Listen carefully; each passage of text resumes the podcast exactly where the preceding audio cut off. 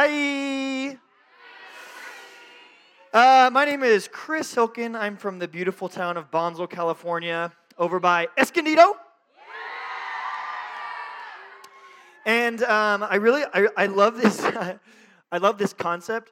Uh, when I when I wrote that video, I've never seen it. I've only I wrote the lyrics, but I've never seen the video. I'm like emotionally moved right now. It's, a, it's an important question, right? And and and there's two commitments I kind of want to make to you guys as we jump into this.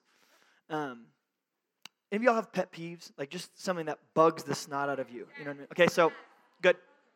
Um, my, I have five kids. It's a lot. Relax, okay? Judgmental junior higher. Um, that is he. That's too many. That is just too many. Um, here's one of my pet peeves. One of my pet peeves is my kids have this horrible habit in the middle of the night where they, oh, here comes my daughter. Hi, baby. Sweet. This is so unprofessional. That's my sister. She's wrangling them up right now. Anyway, um, sometimes, like when you when you have kids, I'm gonna tell you this because no one told me. When kids get out of bed in the middle of the night, they don't announce themselves. They're not normal. You know what I mean? Like my kids are the loudest, most obnoxious thing for 20 hours a day. And then they go to sleep. And then when they wake up in the middle of the night, they become like astute ninja assassins. And like the scariest thing to me in my life before I had kids was like creepy clowns or, you know, like drowning, weird junk like that.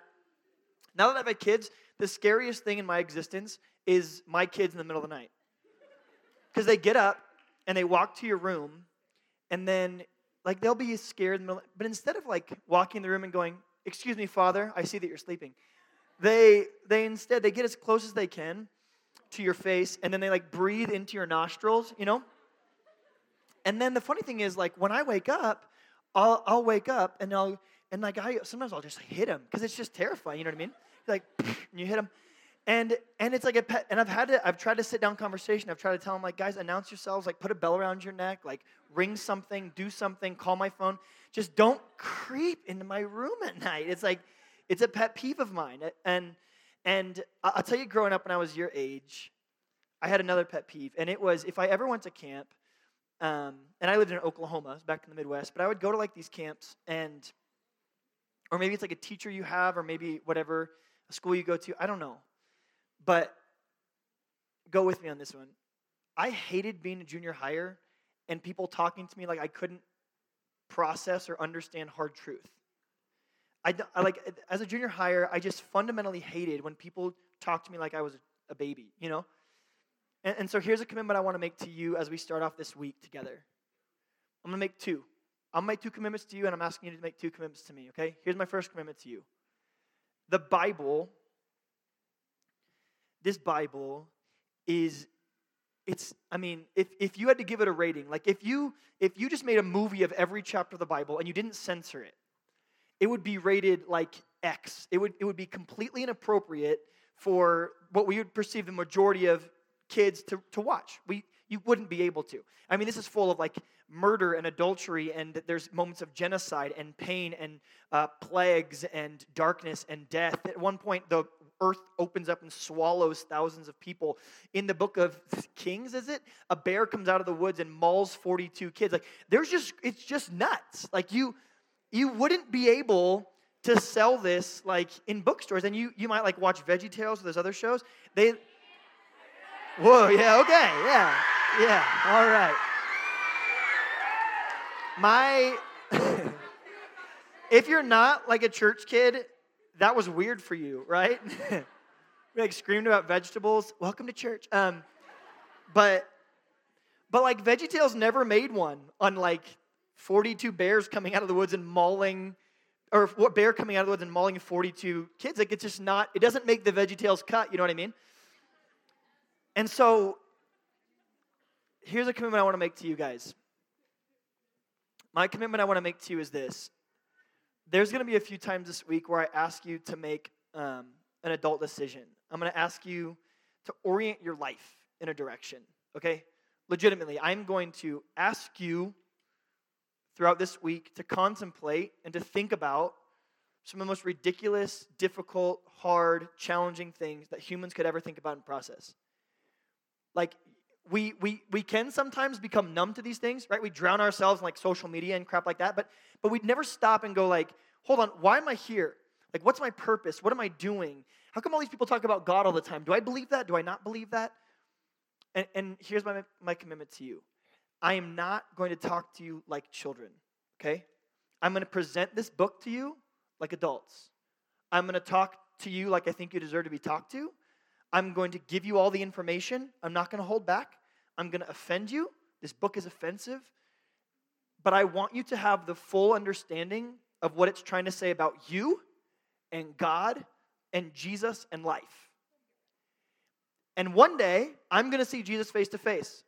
And when I do, he's going to say, What did you do with the Bible? What did you do when you were called to teach this to this group of junior highers this week? And by golly, I'm not going to stand in front of him and go, I sugarcoated it. I dumbed it down. I, I tried to make it palatable. I tried to make it easier, and I didn't tell them the hard truth of the gospel. My commitment to you is I'm going to talk to you like adults, okay? My second commitment is I want to ground everything that I say in this book. I don't want you to know my opinions. I want you to know what Jesus thinks about you. And here's my commitments I want you to make to me. Number one, lean into the conversations we're going to have. Okay? It's super easy, right? You got a lot of junk going on in your brain right now. You're here, you were on a bus, you're all antsy, you're all hyped up on Mountain Dew. You have all this stuff going on in your brain.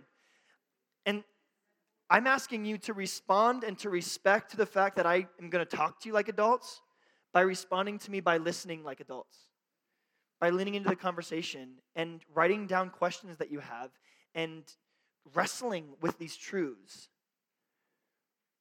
And the second thing I'm going to ask you to do is as you do have pushback and you do have questions, I want you to seek the scriptures to answer them. Because here's what a lot of you do. Here's what you're going to do to me.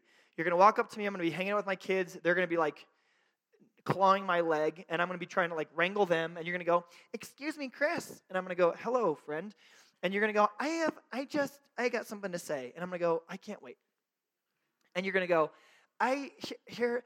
I just don't think that God would ever, and I, here's my response to you in the kindest, most loving, deepest, gentle, godly way that I possibly can. I'm going to stop you and I'm going to go, listen, friend, I don't care what you think about God. I just don't. And here's why. Friend, listen to me. It's not because I'm callous. It's not because I'm rude. It's not because I'm unfeeling. It's not because I was born like the Tin Man with no heart. The reason I don't care about what you think about God is that God wrote a book about what He's like. So you'll have to excuse me if I don't take your opinion as truth on what God, He wrote a fat book. And He said, this is who I am. So if you walk up to me and go, Well, I think God is, I'm going to go, Is what you're saying found in here? And if not, then it's not true. Because uh, let's just do a little cultural narrative right now. And, and here's the disadvantage you have as a junior higher the disadvantage you have is we are part of the first generation ever that we believe that things are true based on how strongly we believe them, not on whether or not they're factual and real. Your culture has taught you this. Listen, this is a cultural, this is what you need to understand about your culture. The reason that you need to hear this is because a lot of us swim in it so much every day, we don't even realize it's part of the way that we think. Your culture has taught you that if someone passionately walks up to you and they go, there's someone that's your age, but they go, I'm 45. And you look at them and they're a junior higher, and you go, You're not 45, you're 12. And they go, No, I'm 45. And if they start to get passionate and bombastic and they start flailing and wailing and they start crying and really feeling it, you know what our culture has done? We go, okay, you're 45. But there's a truth. What is truth? Truth is what is grounded in reality. There is a truth, there is a reality to our world. That person isn't 45 years old. We have a way of seeing it. We have a truth scale that we have. The earth revolves around the sun in 365 day periods. We know how old people are based on how many times they've been on earth while it's rotated around the sun. You're not 45, you're 12. How do we know that? Because there's an absolute truth of age, and it is based in the reality of how many times you have circled around the sun in your life. all truth, real truth, is based in reality. When it comes to God, the way that a lot of us approach God is we all go, we read the passage of Scripture and we go, What do you think this means? What do you think about God? What do you think about God? What do you think about God? We never really dive into the text and we never really ask the book, Tell me who God actually is. And that's what we're going to do. Because I'm going to ask you time and time again this week to make adult decisions based on this. I don't want, I don't want you to have my opinion on God. I don't want you to have your friend's opinion on God. I want you to have God's opinion on God. And guess what? He gives it to us in this book. Here's what we're going to do we're going to start by turning to the book of John. John is towards the back of your Bible. There's four different people, four different men named Matthew, Mark, and Luke, and John. These four people saw Jesus live his life, or they were firsthand eyewitnesses to someone who did watch Jesus live his life. And they write four biographies of Jesus. We call them the Gospels. So these four guys watch Jesus and then they write about what he was like. So we have four different pictures of the life of Jesus. I want you to turn to a book called John. If you get to the guys' names, starts with Matthew, Mark, Luke, John. If you are sitting next to a nerdy Christian and they find it fast, take their Bible, give them yours, and say, Find it again, nerd, and then they're going to find it again. It's going to be great. Yeah. Yeah. If you're the kid who's always like, I'm the first one there, congratulations, friend. Help your neighbor. Here we go. Thanks, nerd. Here we go. Here's what John says. And I want you to picture this, I want you to picture the hearing of this in context, right? We're in America, West Coast, Southern California, 2022. But when this book was originally read, okay, so this is John's gospel. When this was originally read, it was written to a group of people who they all they've all heard the story of Jesus. Like Jesus is a historical figure. In the year 0 he was born. In the year 33 AD he was crucified. Right? Like when when we ask the question, what year is it? The year is 2022. But what, it, what do we mean the year is 2022? It means 2022 years ago, a guy named Jesus was born. Our whole calendar system is based on this guy's story.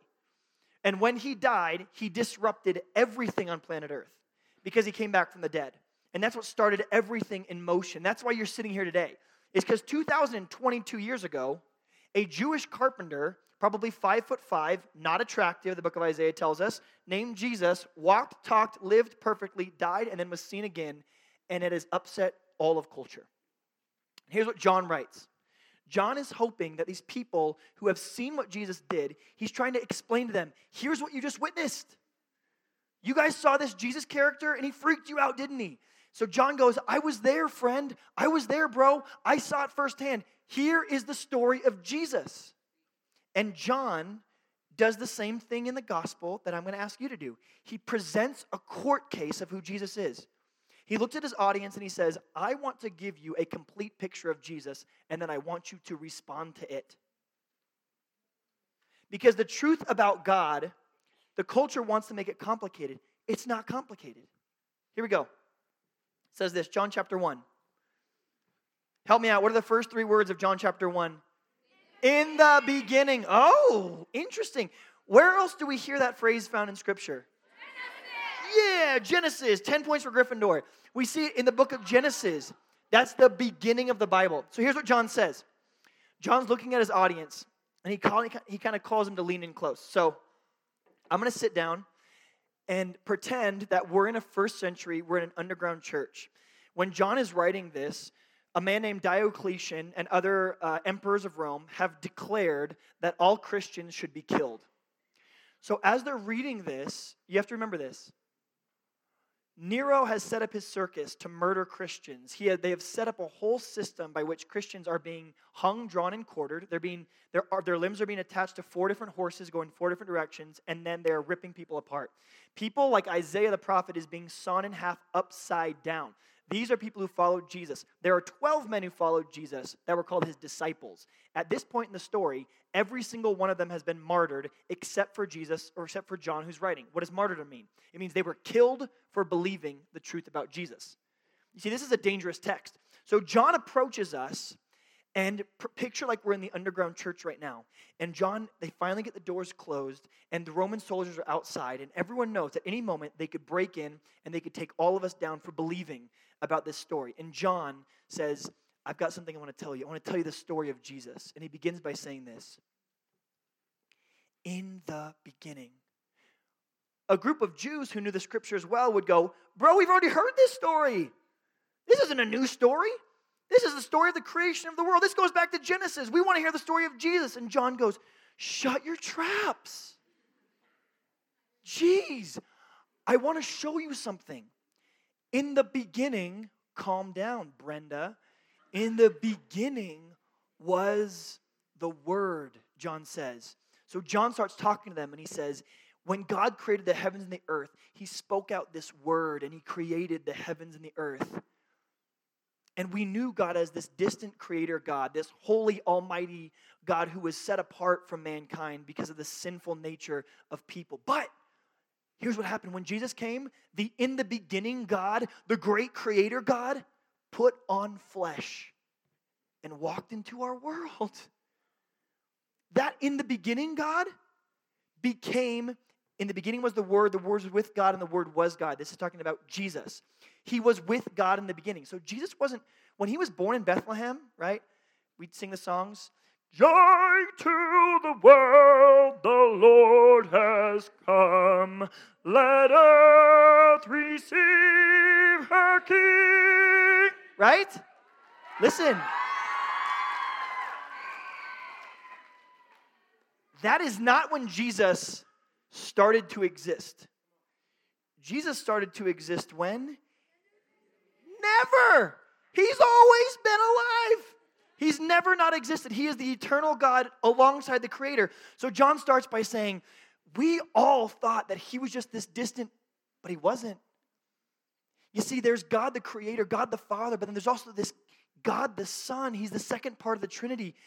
And when he saw the world in ruins, that in the beginning, God, he was with God in the beginning, and through Jesus all things were made, and without him nothing has been made. In him was life, and the life was the light of all mankind. That light then shined in the darkness. What is the darkness? It's our sin, it was our world. Our world was broken and messed up, it was screwed up, and we had no hope, distant from God. And then it says, Jesus, like a light from heaven, comes into our darkness. And what did the darkness do to it? The darkness didn't understand it. Jesus came into our world with us, and what did we do to him? We murdered him. We hated him because he talked about living differently than we wanted to live. And here's what it says uh, go down to verse 9. The true light that gives light to everyone was coming into the world. He was in the world, and though the world was made through him, we didn't even recognize him. The artist, the great painter of mankind, who painted you and painted me and made us up and created us and made everything, then stepped into his painting. And the people in the painting went, Who's this guy? Where's this guy from? Let's get rid of him. That didn't go well. Yet to all who did receive him, to those who believed in his name, he gave the right to become children of God. Children born not of natural descent, nor of human decision or a husband's will, but born of God. Here's this crazy phrase right here The word became flesh and he dwelt among, among us. Okay? Not, not the video game. sus. You're all sus. You're all sus. So the Bible comes along, and here's what it says. The Bible comes along and states this. John, with his audience leaning in, says, In the beginning, and they hearken back to the beginning of the world. And he goes, Oh, yeah, yeah, yeah. That God that was there, he put on flesh. He did not have form, he did not have a physical body. But then he saw us in our brokenness, and he knew the solution was that he was going to have to put on skin. That's what the word incarnation means. It means to put on carne, which means meat. So it's like the God of the universe put on a meat suit and became human, and we called him Jesus because he was going to save his people from their sins. Here's what I want to, I want to, I, I know we don't have a lot of time tonight, so for the last few minutes, here's what I want to do. I want to present to you this idea. We saw it in the, in the opener. In the beginning, that should all point us back to the creation of the world. And in the beginning, here's what happened I'm going to read it for you really quick, and this is what we're going to end with. And, and as we do, I want to ask you guys a question, and I want it to kind of ruminate in your heart, okay? I want you to think about this as, you're, as you kind of walk out of here. In the beginning, John wants us to think back to beginning things. What happened when the world was made? What happened when Adam and Eve fell? You see, God created man and woman, called them Adam and Eve, and put him in his perfect garden to be with him forever. And just like you and I, in their sin, they rebelled against God. You see, the serpent was more crafty and more clever, it says in the scriptures, than any of the animals of the garden. And he wanted mankind to fall away from God. So he walks up to Eve and he goes, Did God really say? Do, do you think maybe God's holding out on you? Satan presented Adam and Eve with the same two lies that you're being presented with today. Is God really good? Is sin really bad? The two questions of the garden. Here's what I want to leave you with. Am I okay walking through this aisle? Is not going to feedback? No, I was talking to my people in the back, but yeah, okay. Listen, we're going to end with a role play, okay? Here's what I want you to do. Okay. Here's what I want you to do. I want you to think. Here's what the text says about Satan Satan is more crafty and more clever than any animal in the garden. When the, when, when the Bible calls someone more crafty and more clever, he's sneaky. He is he's the definition of sus, okay? He's like, but sometimes, sometimes when we think about Satan, when we think about the enemy of God, when we think about sin, we think about Satan, when we picture Satan in our minds, oftentimes we have this caricature of him, right? That's like cartoon version of Satan.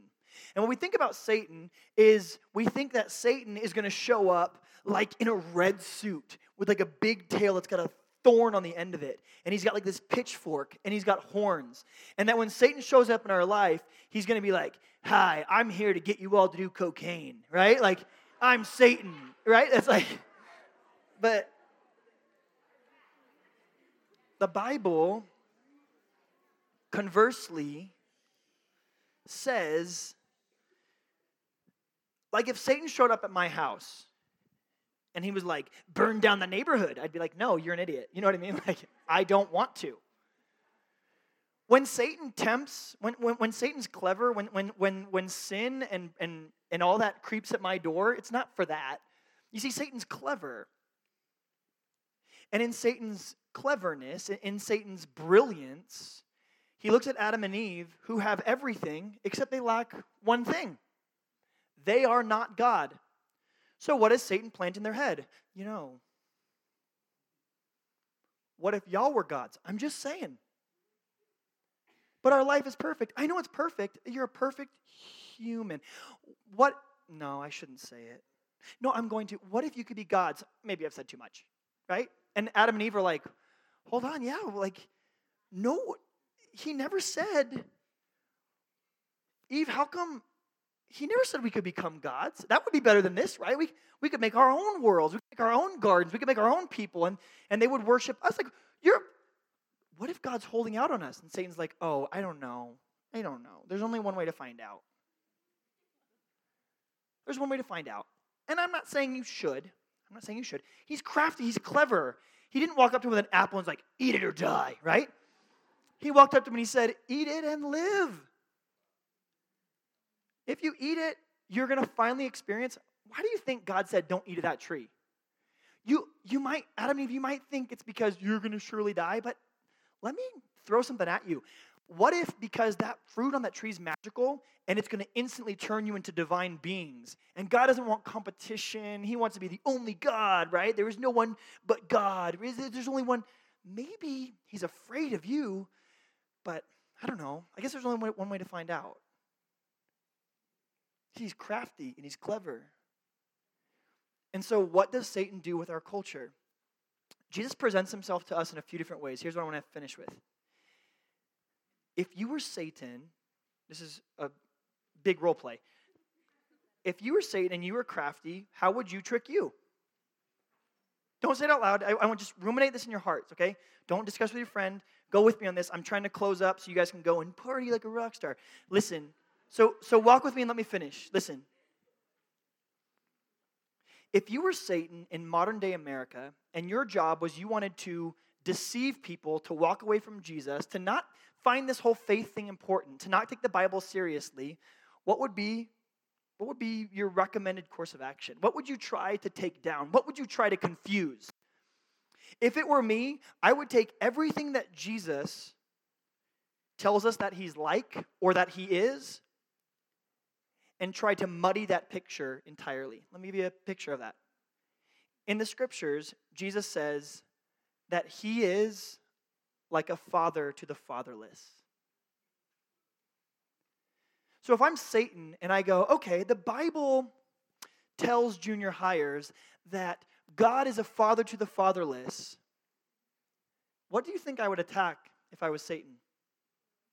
You think I would attack fatherhood? Do you think that fatherhood is on attack in our nation?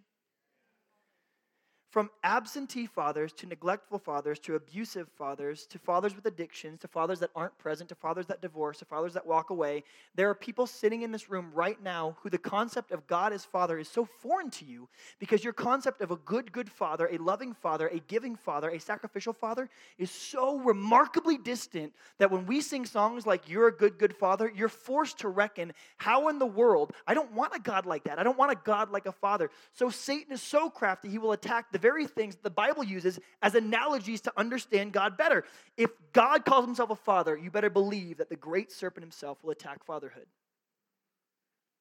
In Scripture, Jesus says, when I come, it'll be like a bridegroom coming for their bride on their wedding day. The book of Ephesians, chapter 5, makes it very clear that the union of God and mankind is that God, like a sacrificial and giving husband, gives himself for his bride. He loves us like Christ loved the church and laid himself down for her to present her as holy and blameless without any imperfections. So, if I were Satan, what do you think I would attack? Marriages. The very institution of marriage. Our culture right now sits at a divorce rate just above 50%. And guess what? That divorce rate's going down. Good news? No. Here's why it's going down people aren't even bothering with getting married anymore. They're so hopeless on the idea that people are like, let's just cohabitate, let's not even go through the process of marriage anymore.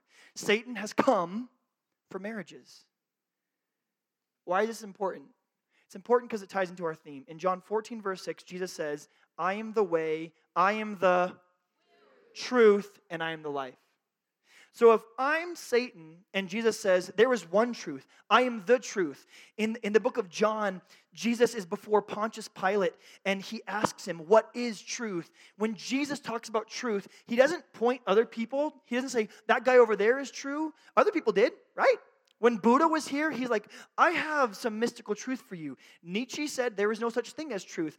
Freud Truth all comes from whatever is universal around you. Jesus doesn't balk. He points at himself and he says, I am truth. I'm truth. I'm not going to tell you what's true. I'm not going to point you to some other dude that knows truth. I am the way, the truth, and the life. And so if I'm the crafty serpent and I want nothing more than for you to not know Jesus, what do you think I'm going to chase? Truth.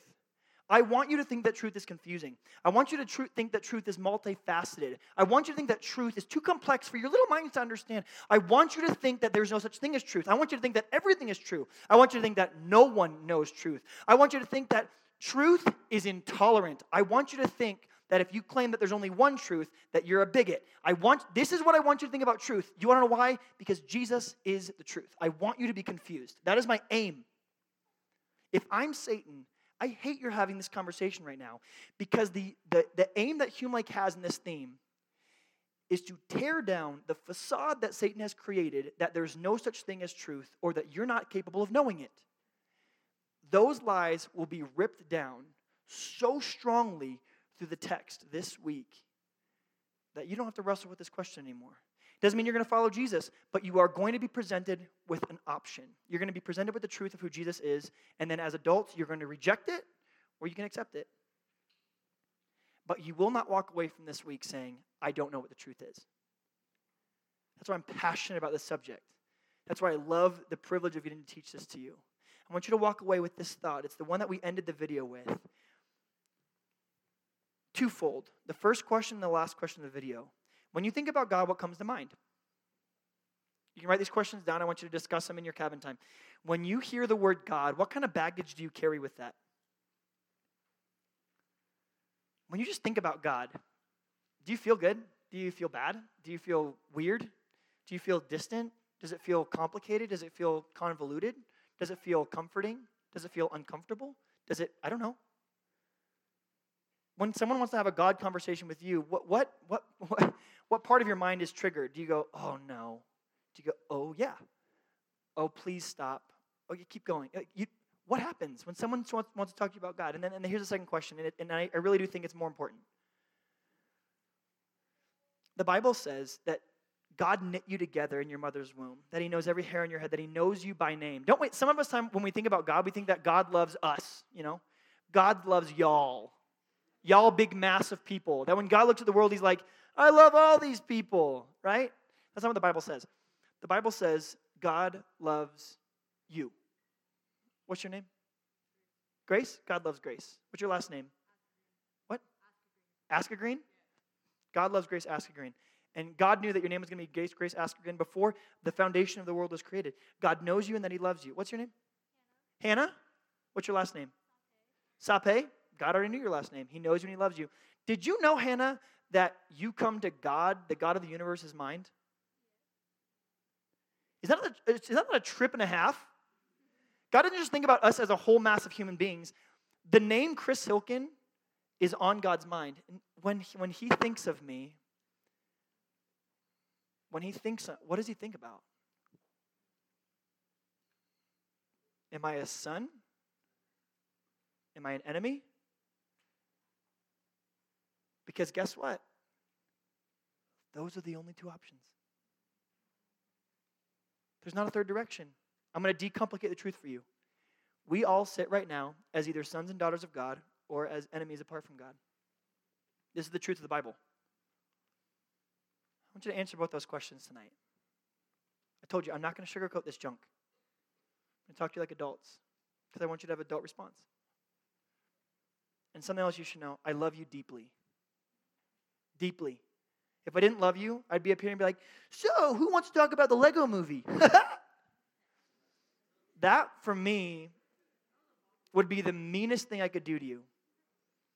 And because of my deep love for you, I'm jazzed about the opportunity to teach you the truth of the gospel of Jesus Christ that begins like this There is a God, that God is the truth, and that truth is knowable to you. It's not complicated, it's not complex, it's a simple gospel.